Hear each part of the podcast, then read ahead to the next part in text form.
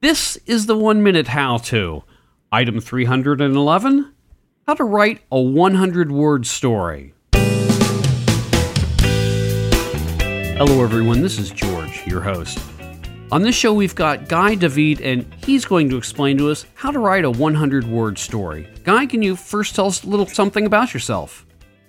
Well, I'm Guy. I'm a podcaster and musician and the writer of 100 Word Stories, among other things.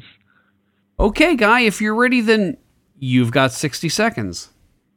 Okay, pick a random book off the shelf. It doesn't matter which book you choose, open it at a random page and point the random word. Write it down. Go to the Wikipedia website and write the word in the search field, then press enter. On the page that comes up, click the link near the top that has the word disambiguation in it.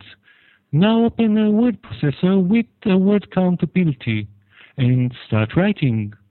When you wrote a paragraph or two, check out your word count, then start tweaking.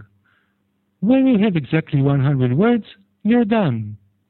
You know, I have a feeling that a 100 word story is, in a manner of speaking, kind of like a one minute how to.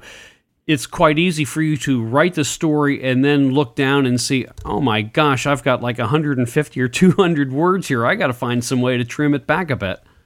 Well, we all use a lot of redundant words that are not really necessary. When you look back at the sentence you wrote, you would find all sorts of words that are disposable that you can just tweak off. It's really easy, the tweaking part. In fact, the one minute how to I just did is exactly 100 words. and it fit in just fine. Okay, Guy, is there anything else you'd like to talk about?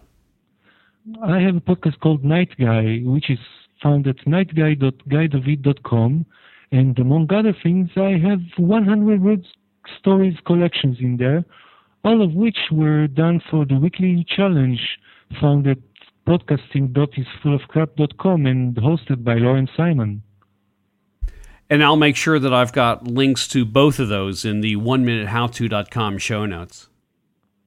Yeah, it's uh, really recommended. Lauren Simon have been writing 100 stories I think he's been podcasting them since early 2005. He's done more than 1,000 of them. I think he's nearing the 2,000 mark. that is amazing. Guy, thanks a lot. I appreciate it.